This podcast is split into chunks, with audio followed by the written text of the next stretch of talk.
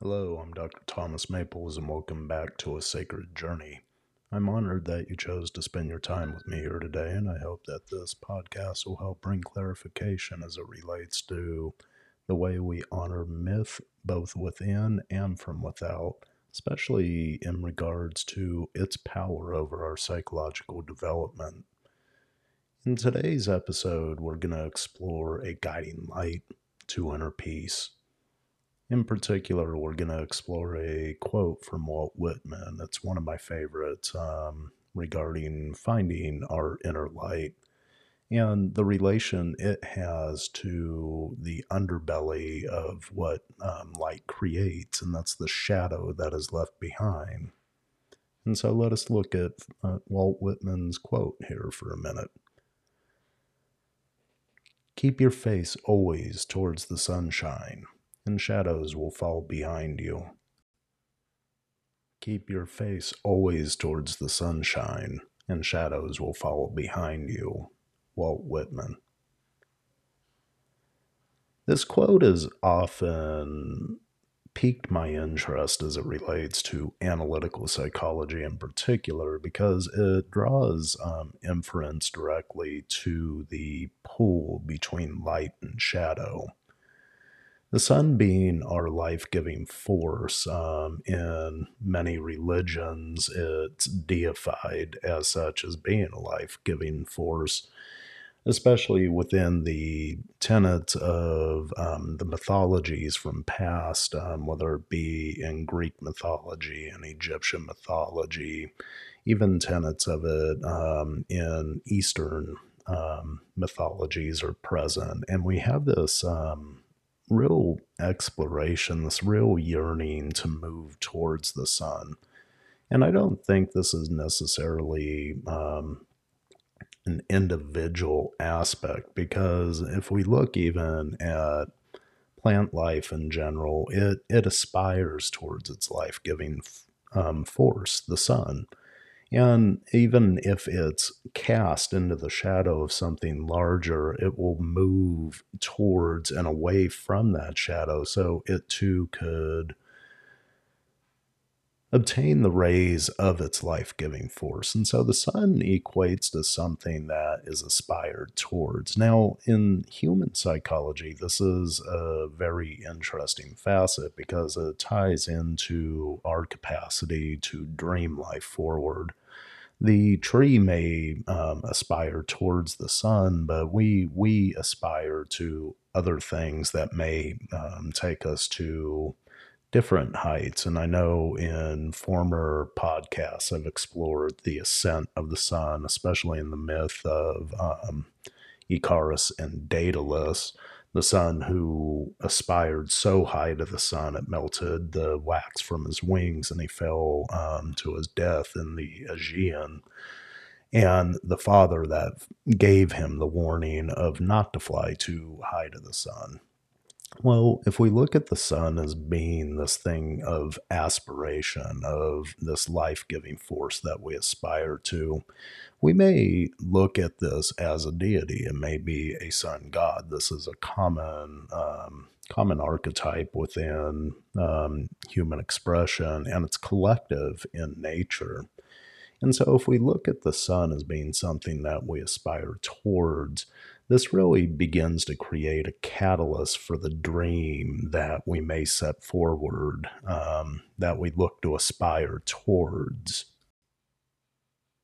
In a way, the sun could be looked as a guiding light, a light of dreams that we yearn to experience within our lifetime.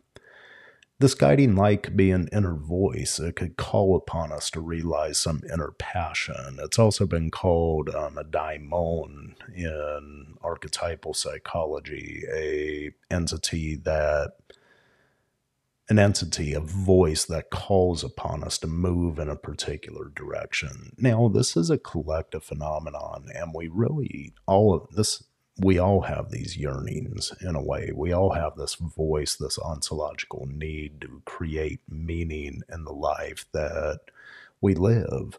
There's a self that exists other than ourself. If you close your eyes for one minute and you realize some aspect of a dream that's present, you're actually engaged in a process of moving towards this larger self. Um, even though you may not realize yourself in that dream currently, through work and through concentrated effort, it is hoped that eventually the self will move into this image. And then once it is, there's a process of creating more dreams that are um, forward thinking. But this movement towards the light, towards the dream, towards the daimon or the self, it creates a shadow element that's behind it. And this is the remnants of things that are left over. Now, we see a lot of psychological angst these days. Um, we look at it from a perspective of possible flaws that are going on socially or flaws that are going on intrapersonally or interpersonally. And all these things begin to mix in a collage that's part of the shadow material. It's not just an individual phenomenon, it's a collective phenomenon. And so, as we strive and we strive and we strive for ever increasing aspirational heights, at times we leave too great of a shadow behind of that unexplored material, which can begin to pull it back down into a psychological check, if you will, a check and a balance um, reminding us that there's these things that we have to tend to. It's sort of like tilling the soil so that the um, so that the nutrients within grounds the plant before the plant could aspire towards its passion, its life giving force, the sun. And so when we deal with the shadow, this is the material that we begin to uncover from beneath the surface. We we have to uncover the nutrients that are there. In Jungian psychology, this is an ideal of tending the ashes. It's, um, as Robert Bly would say, it's the process of shadow work, going within to find the guiding light that's present. Now, this relates also from a pathological perspective, especially in regards to, let's say, depression, because in depression, there's a perspective that we have to push through.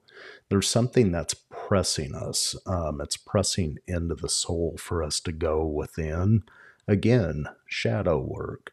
So we can find that guiding light. And there's a lot of, um, a lot of stories that remind us of this um, process, most notably um, from an archetypal perspective, is the Divine Comedy from Dante Alighieri, who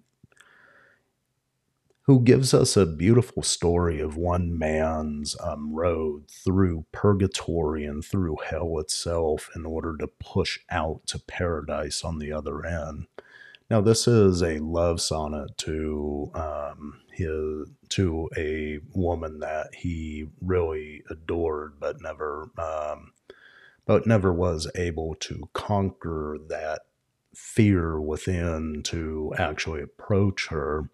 Instead, it stands as a test for um, the great lengths that a person will go to to find that inner muse that's present.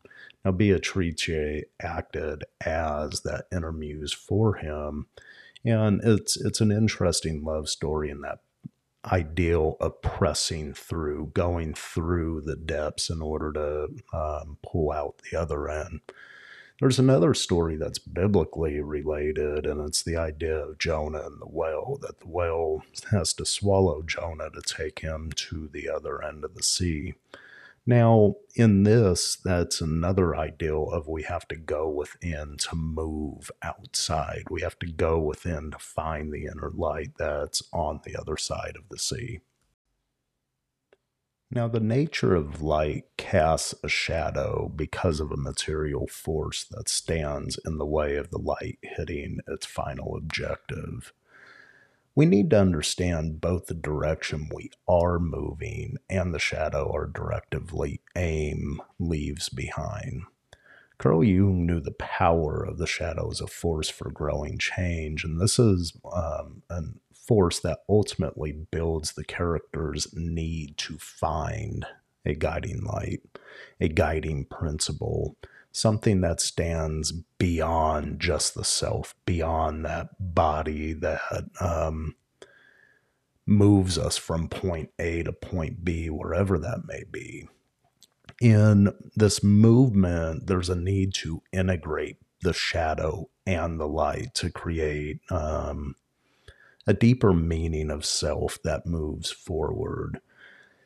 By this, we ground ourselves in our character traits that are present in the moment, but it also, in sifting through those character traits, those personality traits, we also begin to find the very core aspects that are going to push us towards that um, creation of meaning in our life. Now, with every reality, a shadow construct exists. However, it's always our nature to polarize um, these constructs as an exercise of consciousness in the book of Genesis, we know that we learn as God does the nature of good and evil. This is innate. This is a natural construct of human consciousness that's pushing us forward. Now, this tendency for consciousness has far reaching consequences, both spiritually and psychologically. When we keep our face towards the sun, it allows us to find a sense of consolidation towards the life giving force of our solar system. This life giving force of our solar system is really a nurturing guide as it relates to our spiritual, our personal, and our physiological development. Without the sun, simply no life could exist here on Earth. There's beauty also to be found in the shadow our body casts as it absorbs the light, um, as it absorbs the light that the sun casts as it's moving towards its eventual direction. Now, as we absorb this, it provides nutrients, vitamin D. It provides nutrients to the plants that we eat, the animals that eat the plants, and the other things that we eventually eat as we move towards our journey. As we absorb the light, we cast away the dark. Maybe not as a byproduct, but maybe we could look at it as a remnant of the journey undertaking, undertaken. What is your guiding light? I encourage you to look and explore um, any dream that maybe moves present in your life at this moment that guides you, any goal or aspiration that you're yearning to undertake.